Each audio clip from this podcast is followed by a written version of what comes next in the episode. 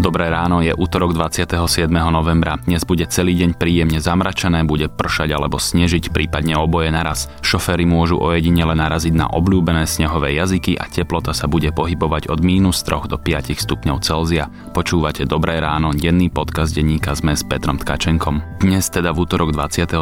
novembra o 18. v Bratislavskom Martinuse na obchodnej ulici budeme mať našu prvú verejnú nahrávku podcastu Dobré ráno. S hostiami sa budeme rozprávať o politických strategickom marketingu a ako sa robí kampaň a vy sa môžete prísť pozrieť a stretnúť sa s nami a pobaviť o hocičom nielen o podcastoch. Takže dnes 27. novembra o 18. hodine v Bratislavskom Martinuse na obchodnej ulici.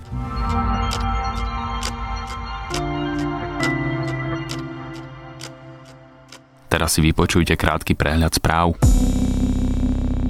Návrh Slovenskej národnej strany na zavedenie osobitného odvodu pre potravinové reťazce môže byť v rozpore s európskou legislatívou. Tvrdia to právnici firiem Taylor Wessing a Grant Thornton. Vravia, že ak odvod bude platiť iba pre siete, v ktorých viac ako desatinu obratu tvoria potraviny, ide o poskytnutie výhody pre ostatných. Slovenská národná strana napriek tomu na zavedení 2,5% odvodu z obratu reťazcov trvá.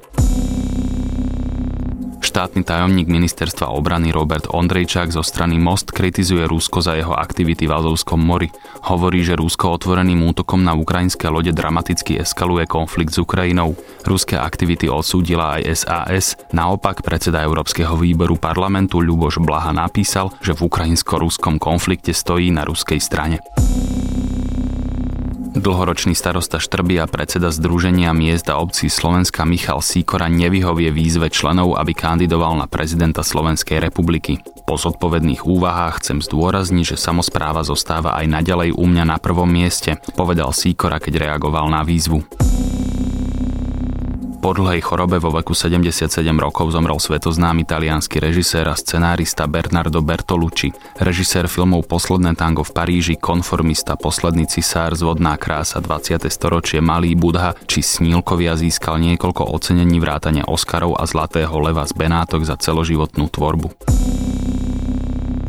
Digitálna mena Bitcoin prehlbuje straty. Kurs Bitcoinu sa v pondelok znížilo viac ako 5% na 3843 dolárov. Bitcoin dosiahol minulý týždeň najnižšiu úroveň v tomto roku a za celý týždeň stratil vyše 25% z hodnoty. Oslabili aj ostatné digitálne meny, napríklad Ethereum kleslo o 1,6% a podobnú stratu si pripísal aj Ripple. Rozsiahle výpredaje digitálnych mien v tomto roku už skresali približne 3 štvrtiny z ich vlaňajšej hodnoty. Viac správ nájdete na webe Deníka Sme.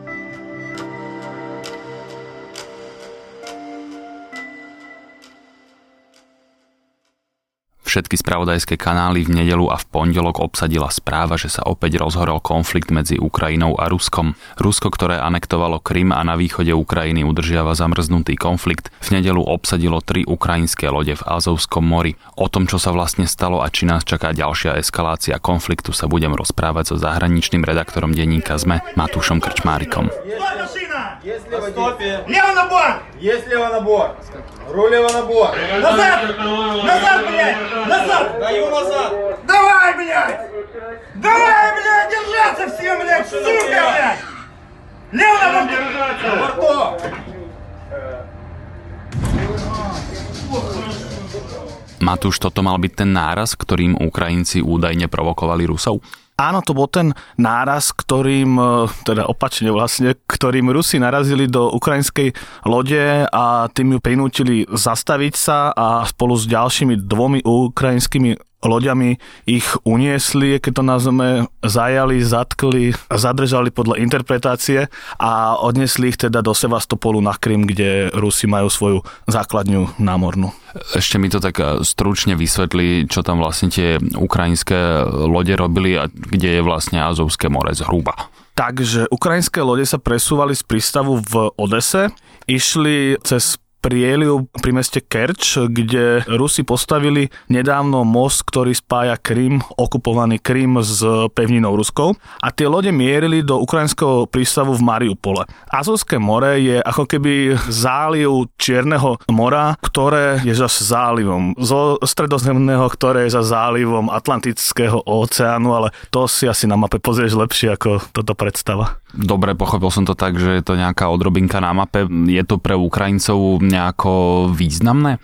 Pre Ukrajincov je to významné veľmi, lebo Ukrajina má dva prístavy, ktorými vie vyvážať svoje súroviny, čo je najmä uhlie, alebo výrobky z tých e, závodov ťažkých, čo má na východe Ukrajiny. Najväčší prístav je Odesa a Mariupol, to kam išli lode, je druhým najväčším prístavom. Je to ako keby taká cesta, ako sa to uhlie z Donbasu môže dostať do sveta, ale nielen uhlie, toho je viac. Takže keď e, z Mariupolu vychádza loď, ona musí ísť po ten nový ruský most a cez prieliv, ktorý Rusi blokovali teraz pár hodín a cez ten prieliv, kde sa vlastne odohral ten incident. Čiže v podstate to môžem pochopiť tak, že Rusi Ukrajincom povedali, že záleží od ich dobrej vôle, či im tú cestu nechajú otvorenú?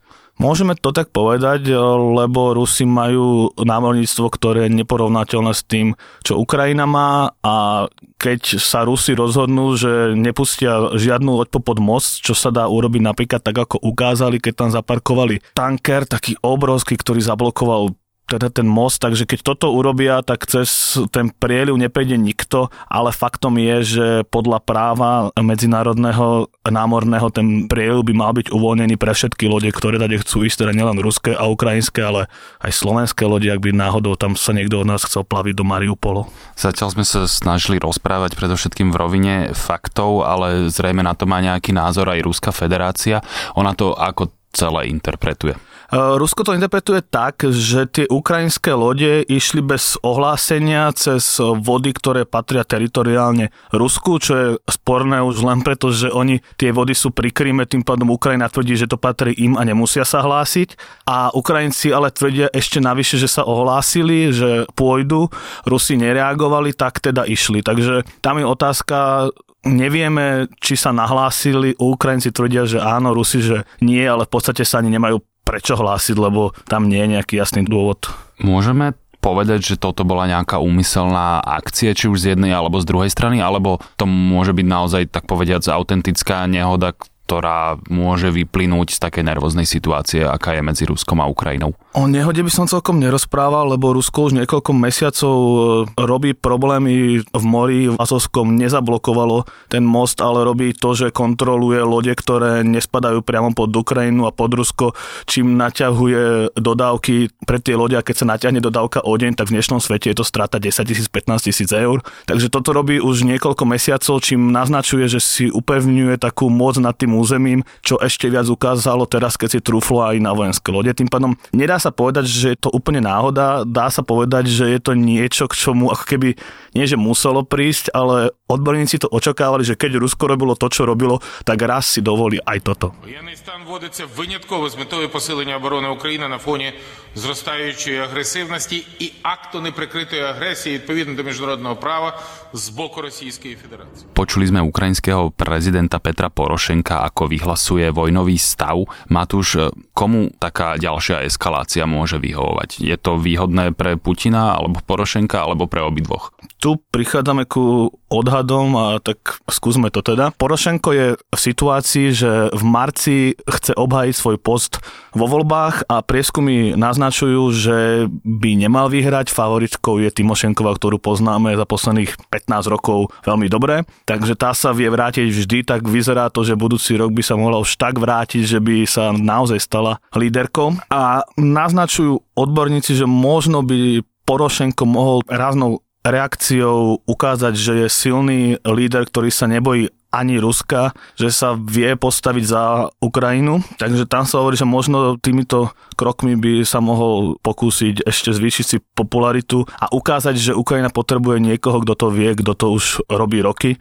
Pokiaľ ide o Putina, tam sa zase hovorí to, že Putinová popularita klesá pod 55%, čo sa nám teda nezdá ako málo, ale na ruské pomery je to historicky nízke číslo, ktoré dosahoval možno v roku 2012 13, teda ešte predtým, ako si polepšil čísla obsadením časti Ukrajiny a zásahmi v Sýrii, že možno Putin by chcel tiež ukázať, že ešte vie zasahovať v zahraničí. Tam zase ale je taký protiargument, že on vyhral tento rok voľby, podľa ústavy by už prezidentom nemohol byť, tým pádom ono keby si už nemusí nič dokazovať. Ale neviem, je to špekulácia, do hlavy nevidíme, tak uvidíme. Ako to môže ďalej pokračovať? Predpokladám, e, že máš v hlave nejaké scenáre vývoja. Je vôbec predstaviteľné, že by to prerástlo do nejakého väčšieho konfliktu, tak ako sme to videli pred e, niekoľkými rokmi?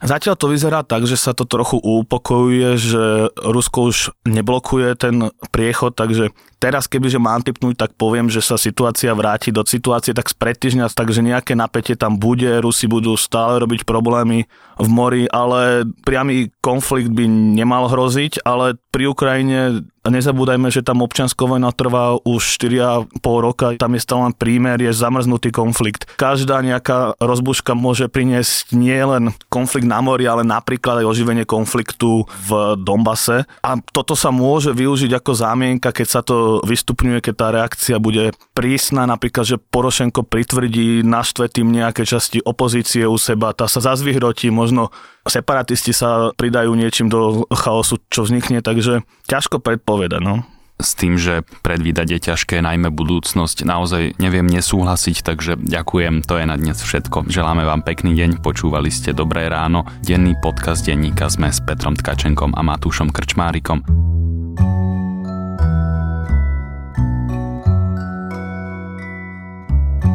Dobré ráno nájdete každé ráno na titulke Sme, v dennom newsletteri Sme, na platforme Spotify alebo vo svojej podcastovej mobilnej aplikácii. Všetky diely nájdete aj na adrese zme.sk lomka. Dobré ráno. Dnes teda v útorok 27. novembra o 18. v Bratislavskom Martinuse na obchodnej ulici budeme mať našu prvú verejnú nahrávku podcastu Dobré ráno. S hostiami sa budeme rozprávať o politickom marketingu a ako sa robí kampaň a vy sa môžete prísť pozrieť a stretnúť sa s nami a pobaviť o hocičom nie len o podcastoch. Takže dnes 27.